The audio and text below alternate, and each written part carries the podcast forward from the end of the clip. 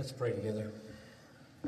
Father, I pray that the few minutes we have together would be a means of magnifying your Son and clarifying his supremacy. And I pray that you would guard me from error and grant us strength and energy to listen. And I pray, Father, that you would help these thoughts to come together in a way that would hit home and help us to be the kind of witness to your power and your grace in this nation and around the world that you call us to be.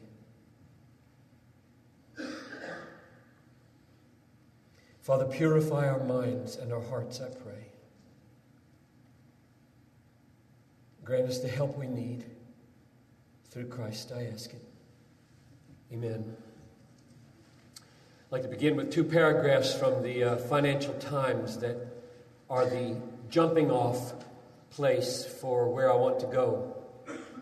And I'm probably going to get louder, so whoever's doing the sound will want to be on top of it.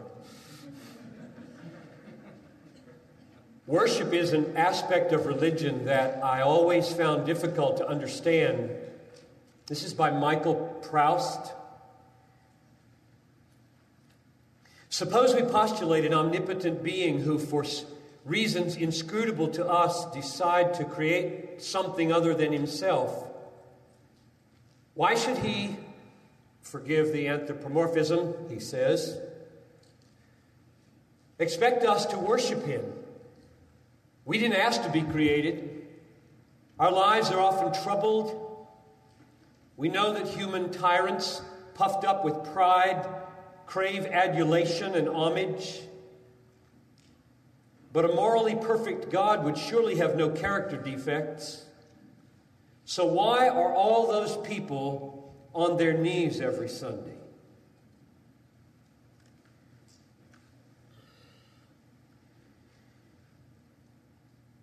I have two theses to draw out of my response to this article that I'd like to develop with you. The first is that the supremacy of God is an increasingly public issue.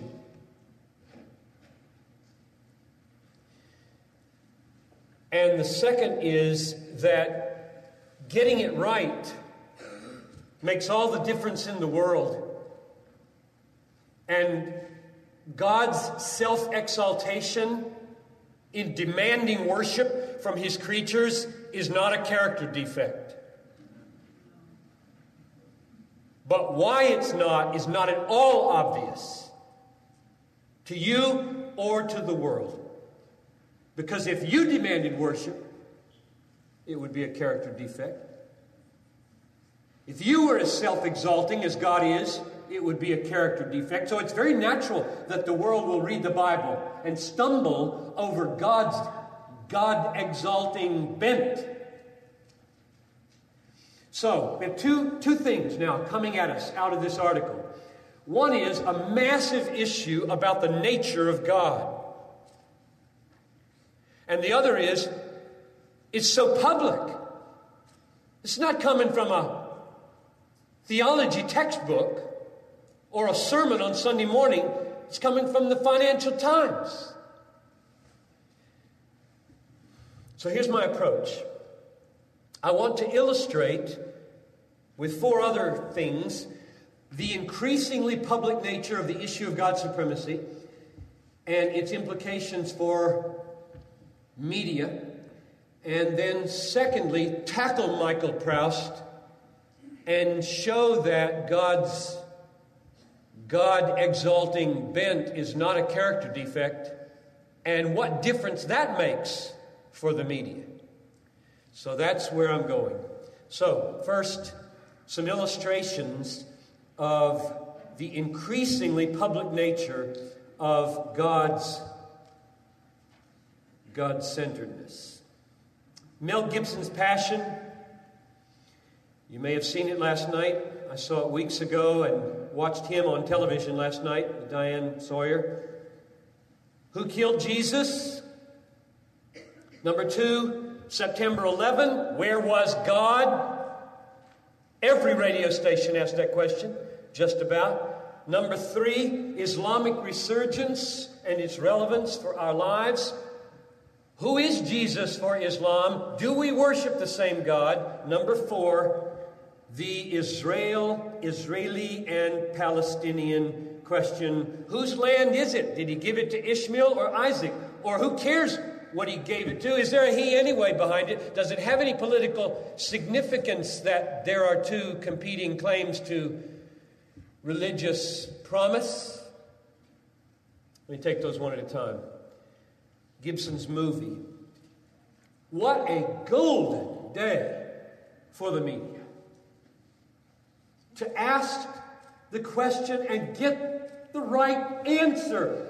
And the best answer is not, we all killed him. The deepest, most provocative, most profound, most urgent in the media is God killed him. Isaiah 53 10, five verses after the first one you saw on the screen. It was the will of the Lord to bruise him. Or Acts 4 27 and 28. Herod, Pontius Pilate, the peoples of Israel and the Gentiles were gathered together to do what your hand and your plan had predestined to take place. Because until we give that answer, the world will probably just say, We killed him. Well, sure, yeah, we do all bad things. Sin gets out of hand. You haven't helped anybody until God enters the scene, puts his son to death, and everybody screams, Why? And then you can talk gospel. You can't defend the gospel until you make the gospel plain. What a golden day for the gospel we live in, in the public square right now. How long it will last, I don't know. September 9, I mean 11, September 11, where was God? KTIS called me up on the phone that afternoon and said, Would you come over and help us tomorrow morning? The answer is he was on the throne of the universe, where he always is. And had he chosen with one breath of his mouth, could have pushed those jets 30 yards to the side. What wimps the media have been when it comes to the issue of the supremacy of God in suffering. You know why this is so absolutely crucial for the defending of the gospel? Is because in the end, it's going to be a gospel issue. Because if God can't be God during suffering, He wasn't God at the cross. If He can't be God during evil, He can't be God at the cross. And that means that needs to be made really plain to the world. And another reason it's so crucial is because the very people who suffer the most, whose relatives were in the buildings, have to have a sovereign God to last now that they've lost their breadwinner or mom or both. In order to rescue God, we remove him as the rescuer of the suffering. Oh, what a golden opportunity for the gospel and for the supremacy of God we live in or the resurgence of Islam? Do we worship the same God?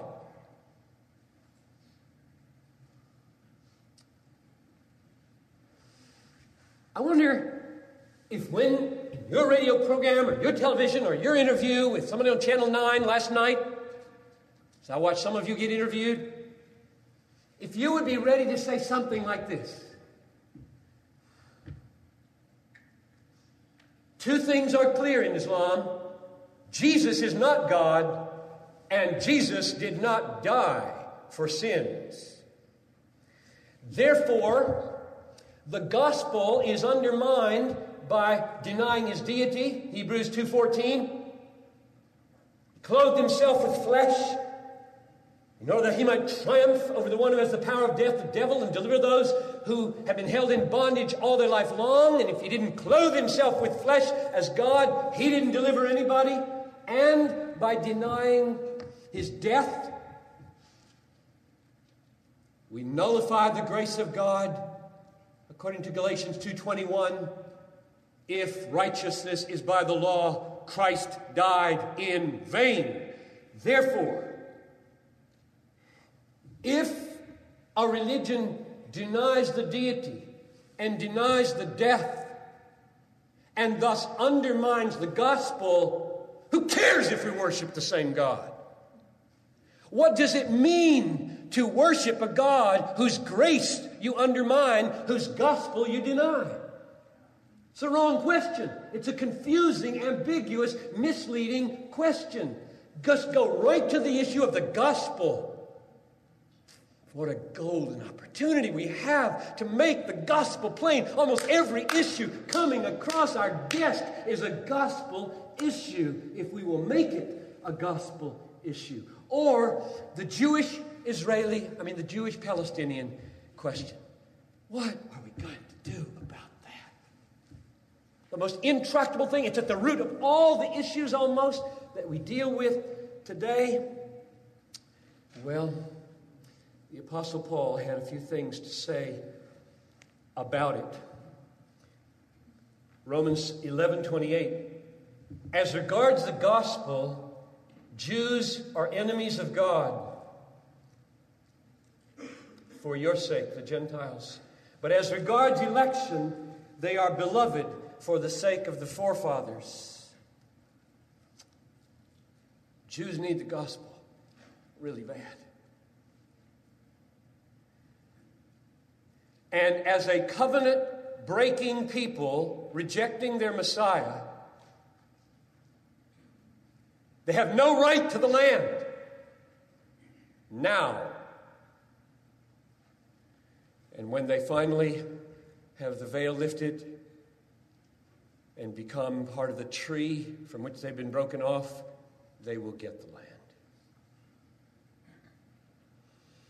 I said that in an article in World Magazine and got a call from a senator this last week, a United States senator, saying, I don't hear anybody saying that. You an evangelical? I need help. I'm wrestling with the Geneva Accords on this subcommittee, and the only message I'm getting is get out of the way and give Israel what they want. And of course, the issue here is a gospel issue first. Will they trust Jesus? And while they break covenant with their living God and reject his son, where in the Bible has God promised a covenant breaking people, the land of Israel, while they're breaking the covenant? My own personal opinion is we ought to settle the issue of Palestine and Israel just like we settle every other political issue in terms of justice and mercy, with neither side preempting the discussion by claiming divine rights now. But you didn't ask me to come talk on that. I'm just illustrating the public nature of the Bible and the gospel today is, in my lifetime, unprecedented. What a golden day to speak the gospel truth in response to what is happening around the world. That's point number one. First thesis that it's increasingly public. Now, here's the second and the only other one. What about Michael Prowse in the Financial Times? That it's a character defect in God that all these people are on their knees because he demands them to worship him. What kind of a braggart, megalomaniac, self exalting prig do we have in heaven anyway?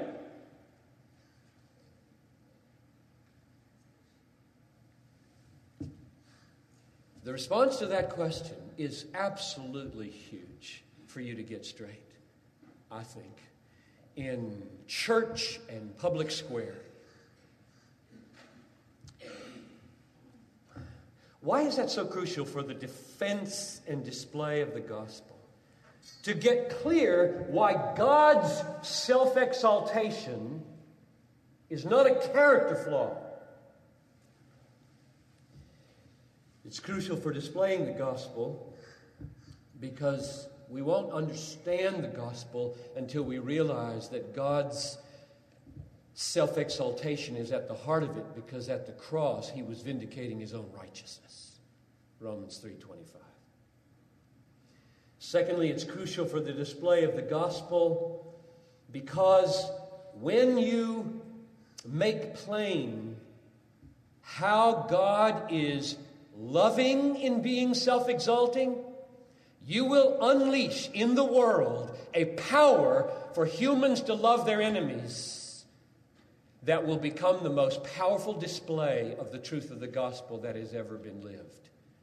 And in the end, all apologetics boils down to life lived in the power of the gospel for the world to see.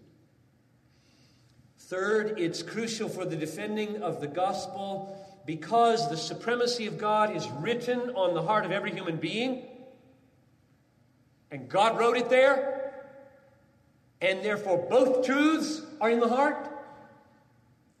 Namely, God is supreme, and God wants me to know it. And therefore, there's this gut sense this has got to be true. If there's a God, He's got to want to be worshiped, and I don't like it, and it seems defective. And if we don't answer that, we won't answer one of the most fundamental things written across the heart of every listener and every watcher of our medium. And it's crucial for defending the gospel to know that God is not defective in being self exalting because as important as intellectual, philosophical, historical arguments for the gospel are to meet objections, and they are very important, a well grounded certainty that Jesus is who he said he was, who the Bible says he is, a well grounded soul certainty that Jesus is who the Bible said he is does not finally hang on intellectual, historical, and philosophical discursive arguments and reasonings, but on the self revelation of the Almighty God. And his self exalting bent is part of that revelation. And therefore, if we don't make it plain, the defense of the gospel will suffer.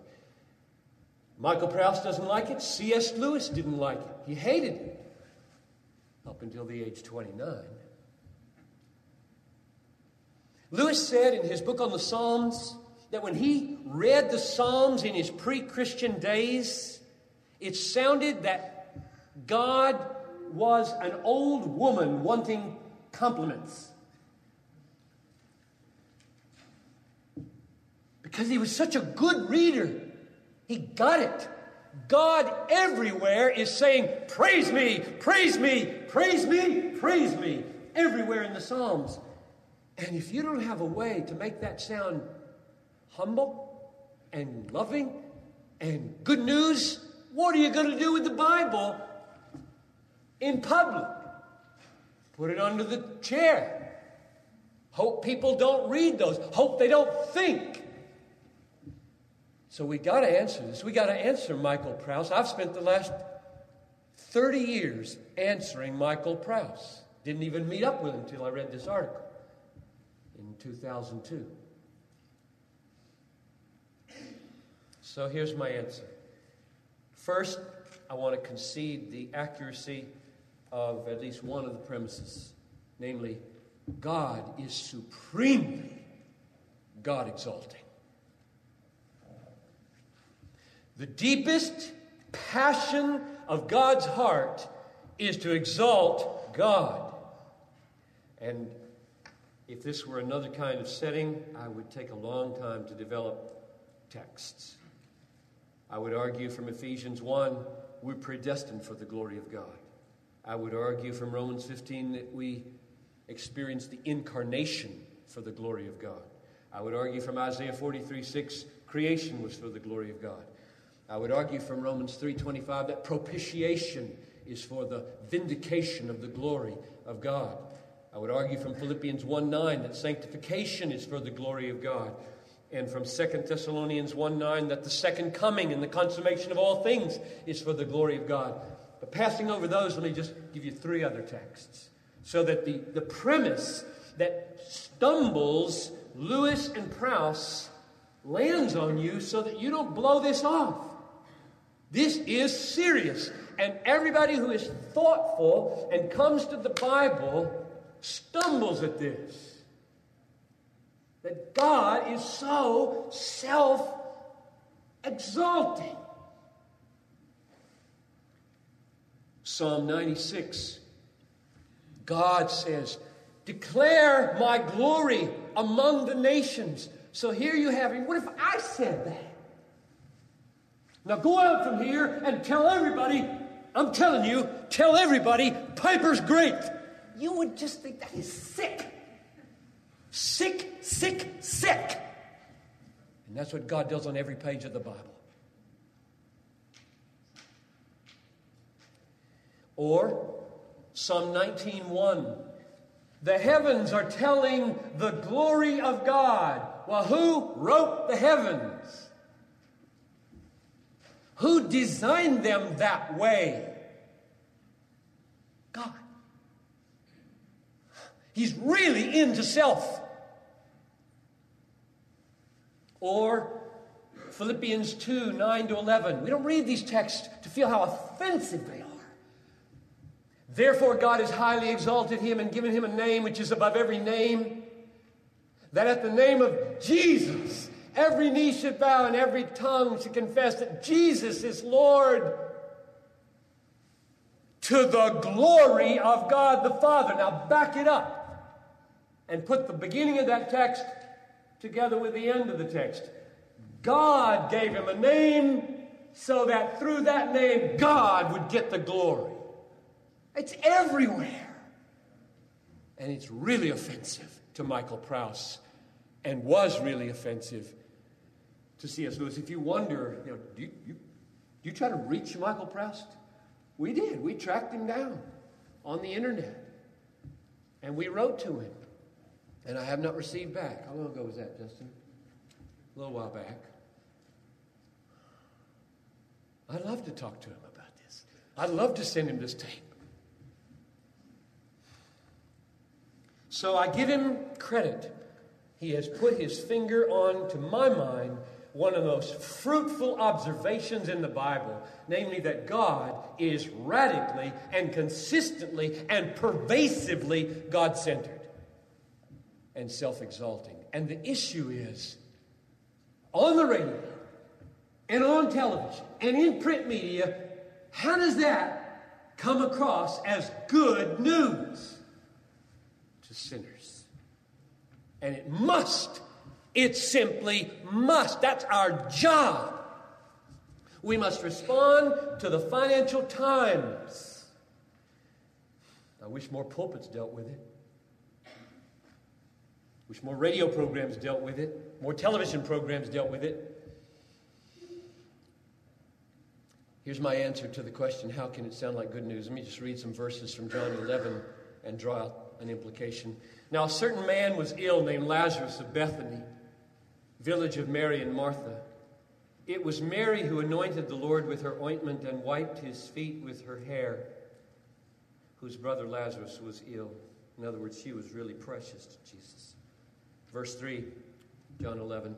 So the sisters sent to him, saying, Lord, he whom you love, there's love again, is sick. But when Jesus heard it, he said, This illness is not to lead to death, it is for the glory of God There's glory. Now you got love and glory. So that the Son of God may be glorified in it. Now, Jesus loved Martha. There it is again. There's love. Now, Jesus loved Martha and her sister and Lazarus. Therefore, and I I pause over this word therefore because it's not in the NIV, shame on them, but it is un in the Greek, and it is absolutely essential to translate it carefully. So or therefore would be okay. He loved Martha and her sister and Lazarus. Therefore, when he heard that Lazarus was ill, he stayed two days longer where he was and let him die. Now, the reason this is so relevant for Michael Prowse is this. The reason Jesus gives in verse 4 for why he's not going right away to take care of Lazarus is for the glory of God. That God may be glorified in my dealings with Lazarus. So now you've got this massive commitment of Jesus for his glory and his Father's glory, and the price of it is the death of his friend Lazarus. And he calls it love. He loved Martha and Mary and Lazarus. Therefore, he did not go, but stayed two days longer. He called it love. Okay, now we're on the brink of a great discovery. At least for me, it was an absolutely life changing discovery that I think shapes everything I do, and I think if you got it, would shape everything you do. And you probably do get it intuitively, and maybe I'm just putting words on it. And the intuition is clarified in John 17. It's the priestly prayer of Jesus. He begins the prayer in a most incredible way. It's a very loving prayer. I hope you would agree when Jesus prays a whole chapter for his people, both those who were to live after that generation and that generation. And yet, it's, it's, a, it's a love that none of us, until God gets a hold of us, can understand. It, it begins like this John 17, 1. When Jesus had spoken these words, he lifted up his eyes to heaven and said, Father, the hour has come. Glorify your Son. Now, that is an odd way to begin a prayer for your disciples. My first request is that I be somebody in this world. What an amazing way to love people.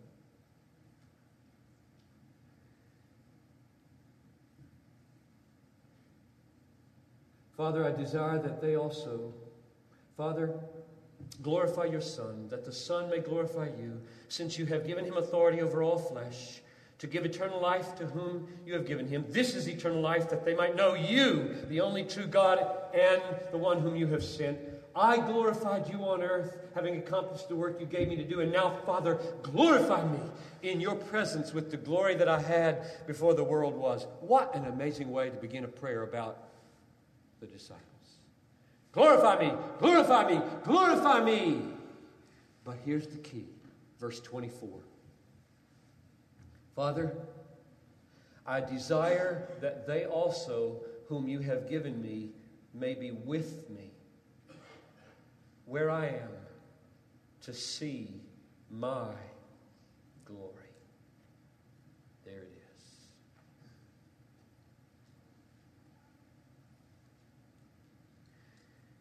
Jesus assumes the best thing that could happen to his disciples is that they might be granted eternal access to behold his glory. That would be all satisfying. That would be infinite joy.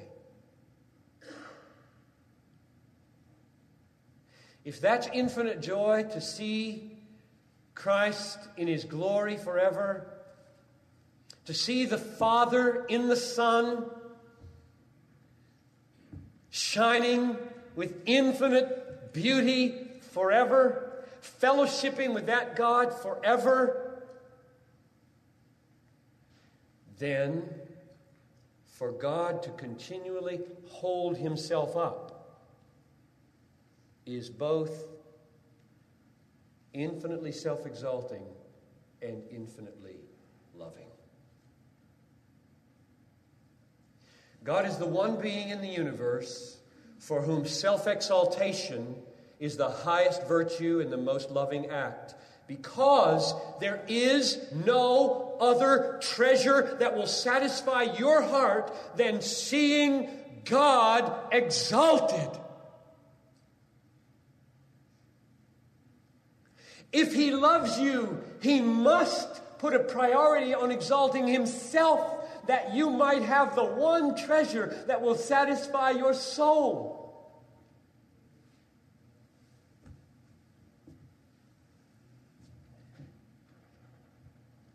That will never make sense to a Michael Prowse or any of your listeners unless you help them see God as all satisfying.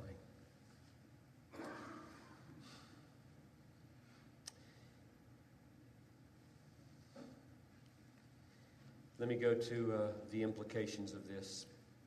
I have seven, I think, for media. Let me restate what I just said in my response to Michael Prowse in a, in a nugget form.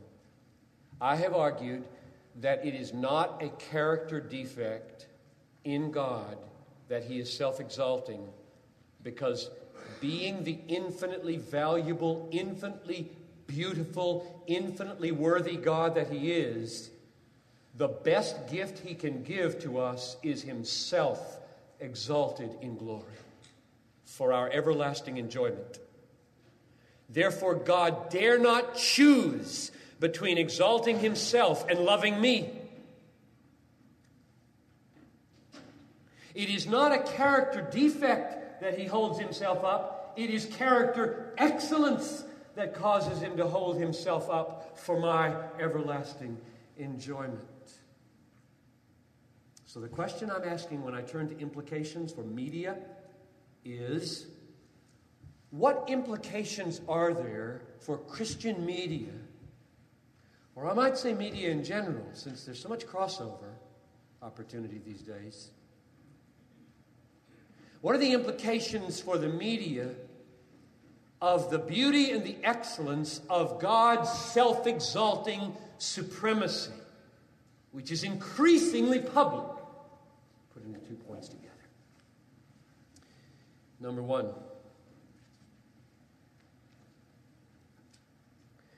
the loving self exaltation of the supremacy of God implies that we need to get the gospel right at the root.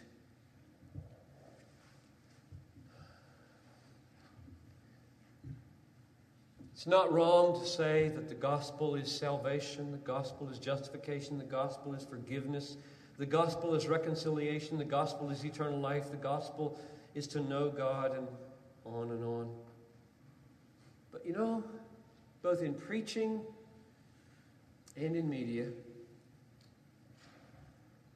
my sense is that there are very few people around today who are pushing people through the jargon of the good news to why it's good news. Let's take forgiveness as example. Everybody knows that's part of the gospel. To be forgiven by God for all your sins can make a person weep for joy. and they go to hell. Why? Because you got to ask the question why do you want to be forgiven? And there's a wrong answer to that that sends people to hell. Like, I don't like guilt feelings. Or, I don't want to go to hell. Somebody's got to push on this and say, you know what forgiveness is for? to get you to God without Him smashing you so that you can have fellowship and enjoy Him forever. Do you want to go there? And you know what? There are a lot of people who want to be forgiven who don't want to go there. One of the questions I ask our people from time to time is if you could have heaven, like eternal golf, or pick your sport, or pick your relationship, mom, I would like to see my mom again. Pick it. Minus God. Would that be okay? That's a frightening question for our churches. Everlasting health, everlasting sex, everlasting self esteem and all the relatives and all the friends and all the sports and all the grass and all the skies. No God. Yeah, sounds like good news. That's devastating. We got to have some preachers and some media who are pushing on the gospel and say, why is forgiveness good news? And see whether God is the answer or not. Or take justification. Take any of the words. Why do you want to be justified? Why do you want to have a right standing in the courtroom of heaven? If the answer is not ultimately because then the judge would be my treasure and father and friend, and I would have him, not I'm going to get condemned if I don't have justification. Now, believe me, it's right not to want to be condemned. And I think you can have a mustard seed size taste for the glory of God and still be saved. But our job in media and preaching is not to leave mustard seeds, mustard seeds. Number two, the first implication was get the gospel right at the root and push people on through to what makes the good news really good news. Number two is in order to do this, media people need to know God pretty well. And to know God pretty well, you've got to study God. And you know what? hardly anybody in your organization is encouraging you to study God, including the church. And therefore, the level of understanding of the nature of God is pathetic in America, media and otherwise. And I was just been thinking about that. I was supposed to talk to these NRB people. I thought, these are people who are speaking to the nation on behalf of the creator of the universe? Do they know him deeply? Of all the people who ought to know God deeply are the people who speak on behalf of God. And hardly anybody in your organization is encouraging you to read systematic theology or biblical theology or spend an hour a day doing serious study of the Bible. Pray, sure, and have devotions, oh, by all means. But study. Is anybody on your case to grow in the knowledge of God? So that when you craft programs or craft series of programs, you're thinking, He is really supreme. We got to get this right. We can't have open theistic nonsense mainly etc., etc., etc. So, second implication, I, I just invite you to join me in the lonely quest, and that's all it is for those who see through a glass darkly quest to know Him better, deeply, theologically, biblically, accurately. You can't defend the truth of God if you don't know the beauty of God. It's really sad that when I speak to my own people or to others about the beauty of God, they draw a blank. It's not even a category. In spite of 2 Corinthians 4 4, which says, The God of this age has blinded the minds of unbelievers to keep them from seeing, now listen to this carefully, keep them from seeing the light of the gospel of the glory of Christ, who is the image of God. What is the gospel? The gospel of the glory of Christ. That's the gospel. Not to have a handle, not to get your arms around, not to get into and swim in and grow in the glory of Christ. Is not to be in the gospel.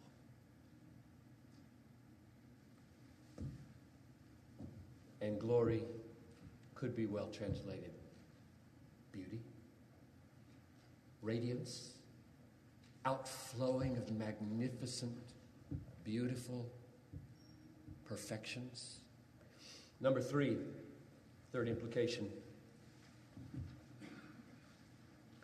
The loving self exaltation of the supremacy of God implies that Christian media should prepare people to embrace the suffering of life under the supremacy of God.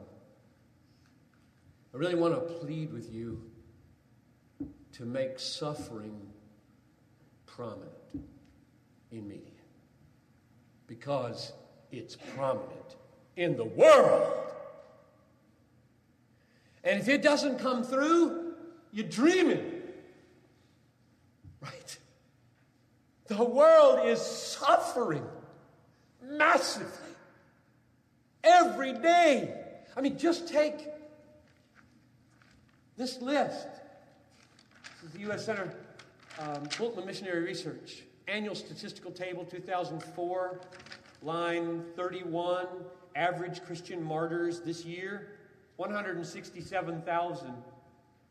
That's a 9 11 every week, unspoken.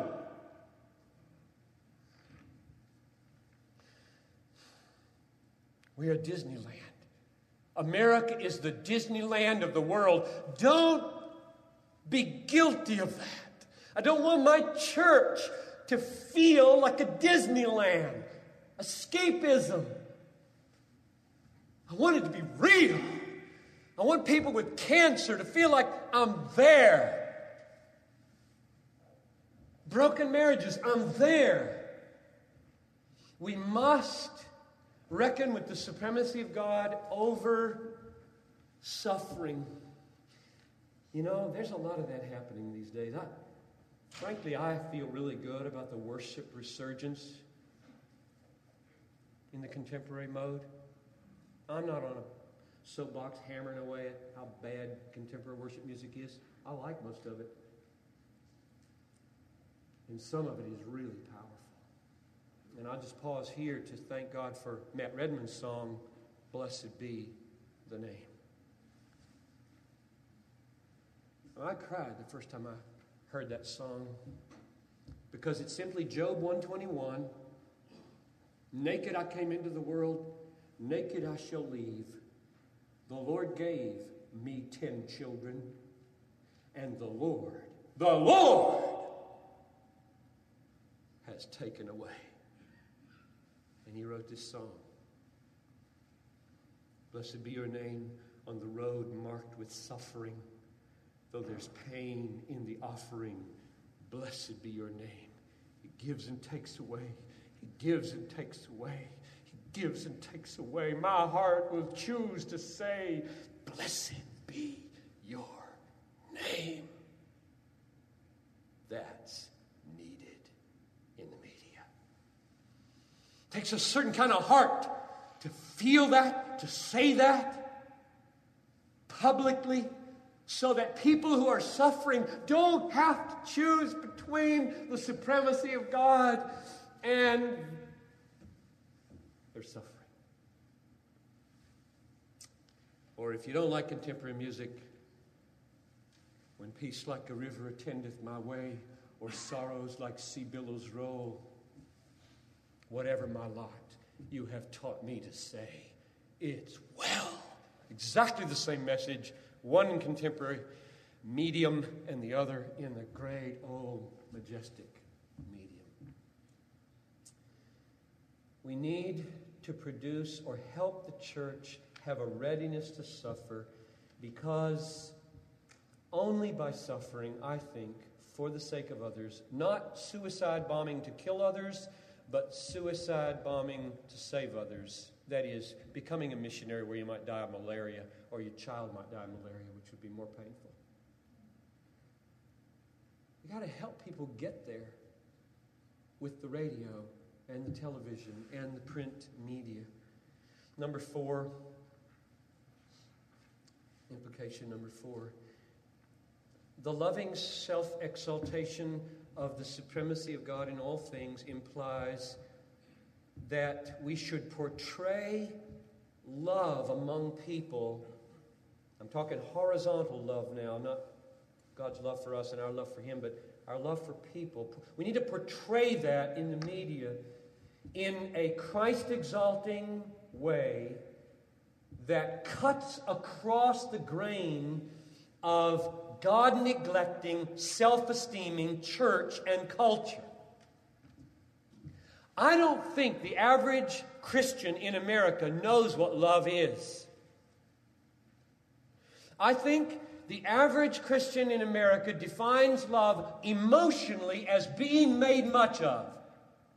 I am loved when I am made much of, and therefore I love by making much of you. So, for having a conversation, and I can make much of you and help you feel good when you walk away, you feel loved. That makes the gospel unintelligible. Because, as we've seen, the love of God is not His making much of us. The love of God is His enabling us, at the cost of His own Son's life, to enjoy making much of Him forever. Therefore, love on the horizontal level which we in our media are supposed to cultivate. Love on the horizontal level is doing whatever we can at great cost to ourselves to enthrall other people with what will satisfy them forever. Namely, God. And until we are aiming to enthrall the souls of men with what will satisfy them forever, we are colossal hypocrites to claim we love them. I don't care how much they are benefited in this world by us. And I believe we ought to benefit them plenty in this world. So I hope, I pray that God will so work that in the media, love will be seen as self sacrificing, joyful efforts to enthrall other people with what will satisfy them eternally. Fifth implication the loving self exaltation of the supremacy of God in all things implies that Christian media should help the church regain a sense of history where the best displays and the best defenses of God are.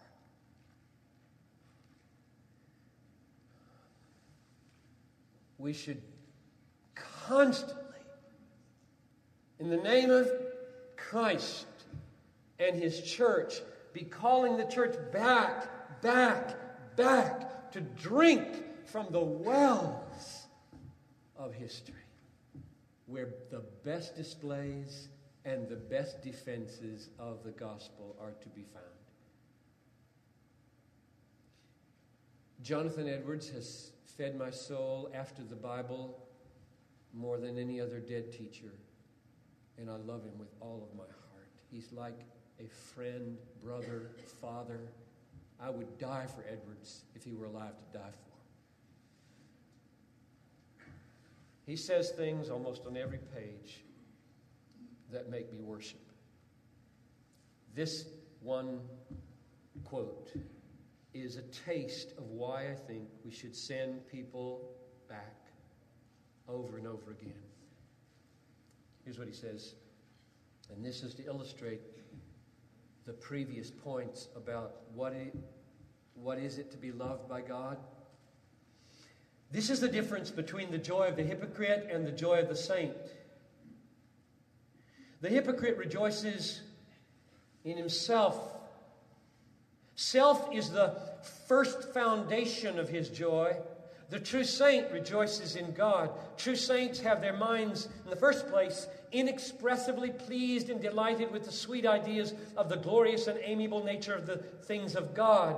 This is the spring of all their delights and the cream of all their pleasures. But, now listen to this sentence. This just blew me away in 1972, sitting on a rocking chair in Munich, Germany, on a Sunday evening sent me to my face.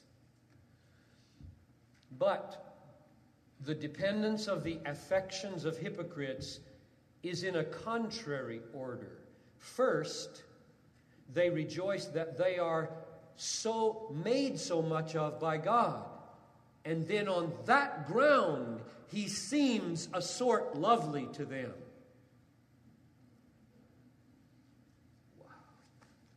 Where would you find anything like that written in the 20th century? Who is saying such things in books, on the radio, on television, that many, many, many people who call themselves Christians find God to be lovely because He makes so much of them, and therefore they are the ground of their joy and lust while they worship hands extended. We really need help from history. We really need the ancients. Number six,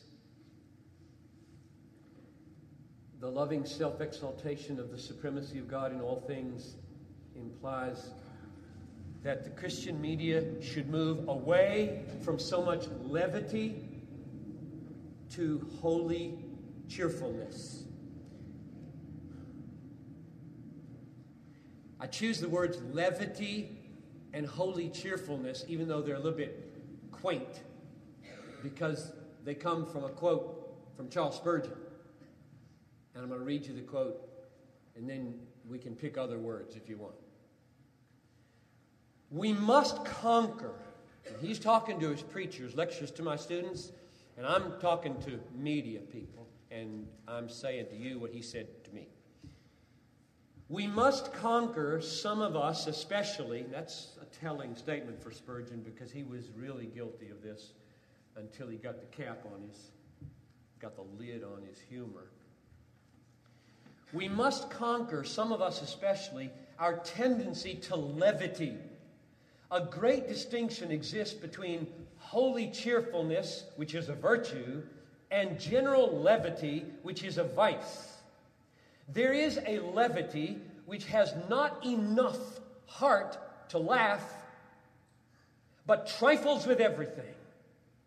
It is flippant, hollow, unreal. A hearty laugh is no more levity than a hearty cry. End quote. Many media people know they ought to be joyful. In fact, I would say all Christian media people know they ought to be joyful. The Bible says so. Rejoice in the Lord. And again, I say, rejoice. And so we go to our microphones with that ringing in our ears. But where is the substance that makes the joy feel solid? Where's the majesty of God that makes our happiness serious? That's a quote, a paraphrase of C.S. Lewis. Serious happiness and deep. Why is there so much slapstick on the radio? Christian radio, slapstick, empty banter, jesting, general silliness. It can't help but come across as a pitiful attempt at happiness. Now, notice, I am not appealing for somber, sullen, dull, dismal, gloomy, sad voices, faces, writing. Christians should be the happiest people on planet Earth. And it ought to show. But Spurgeon is absolutely right. There is a world of difference between levity and holy, serious, God rooted happiness and joy. It has another flavor. And generally, the flavor has been given by suffering and God. The world doesn't need any more entertainers of a levity kind. We can't begin to compete with the world at that level. But the world doesn't have a clue how to be happy in suffering.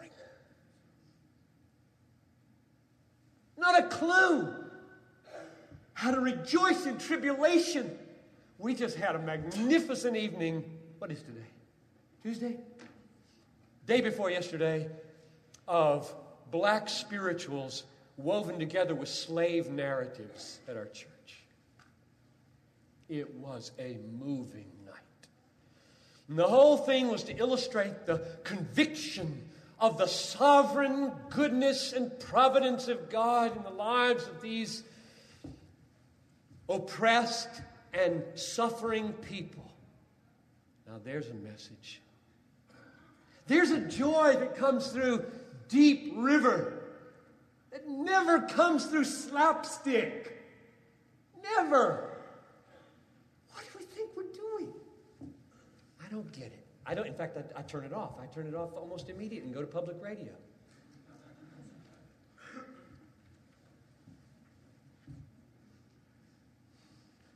I think the solution to levity and slapstick and jesting and banter is not a technique and it's not a style. It is seeing the self exalting and therefore loving supremacy of God in all things and holding fast to it through suffering.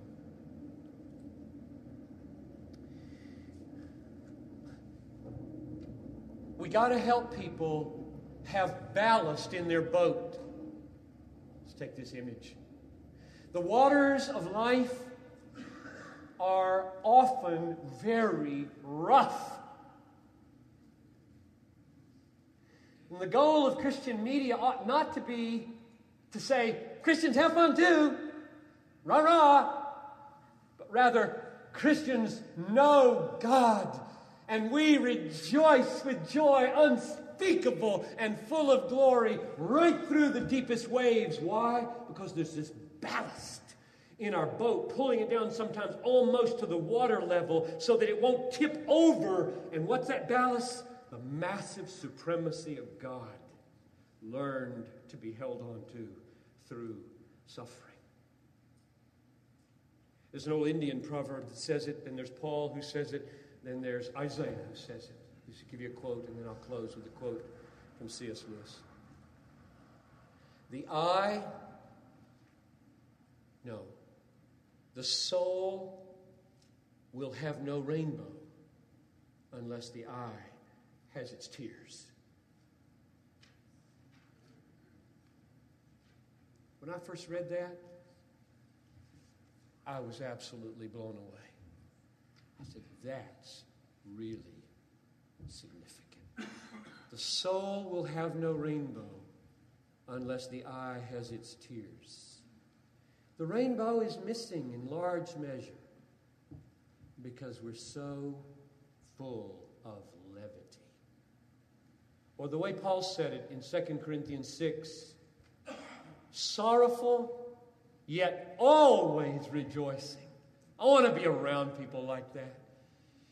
I want to be around people who've tasted pain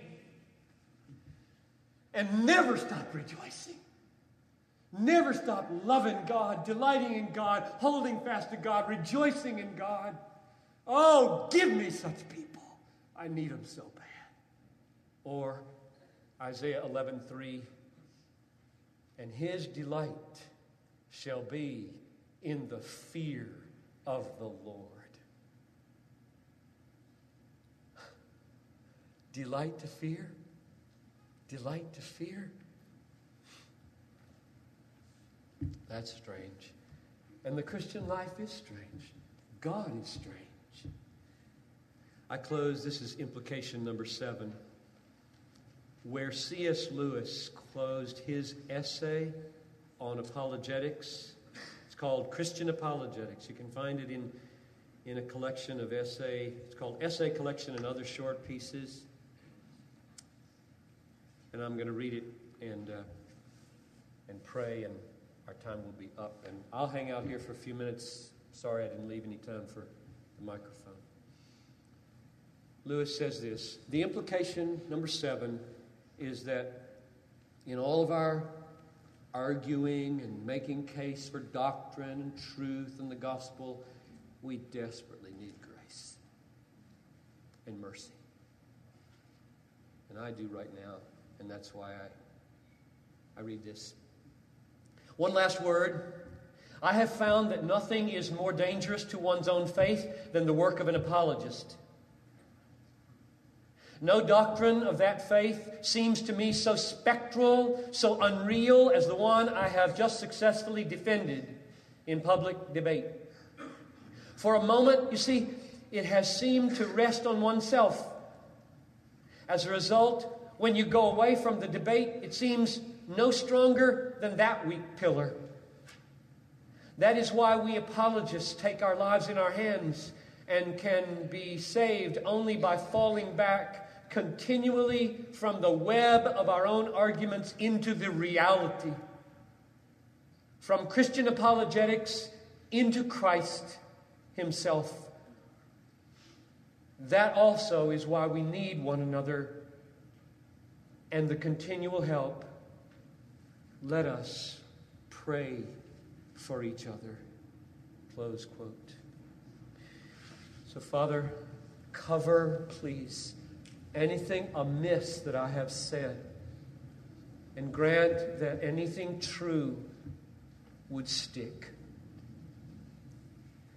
Take this remnant of the NRB and grant that their lives, their minds, their mouths, their money, their life, their families, their vision,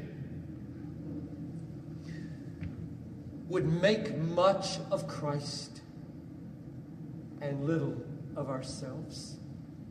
Oh, that Jesus would be exalted because of our investments of energy and time. Father, don't leave us to ourselves. And as we walk out of here and feel very fragile and very inadequate, and that the doctrine we have just defended is spectral and unreal to our fallen hearts. Rescue us, I pray, by the reality. Jesus, our Lord and our Savior, in whose name we pray.